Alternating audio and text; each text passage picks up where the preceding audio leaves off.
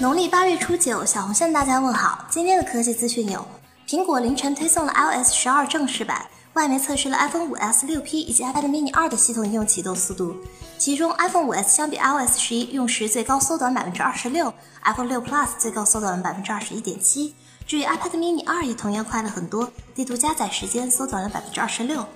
小米有品商城今天推出了一款极热温控羽绒服。通过连接充电宝加热，可持续提供暖流，同时支持整机水洗，众筹价五百四十九元。微星近日推出了 Trident X 台式主机，搭载 RTX 二零八零 Ti 显卡和最新一代 Core K 系列处理器。官方宣传 Trident X 仅有十升大小，不过售价还尚未公布。刘作虎昨天宣布一加进军智能电视市场，他在接受采访时透露，一加电视将内置其他系统，4K 分辨率预计明年出货。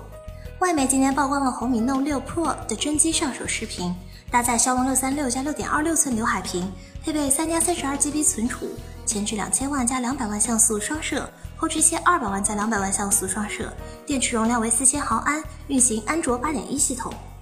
美图手机昨天推出了 T9 美少女战士限量版，官方宣称采用全息幻彩底纹搭配曲面玻璃，在光线折射下闪耀出淡淡的五彩石光芒，售价三千六百九十九元。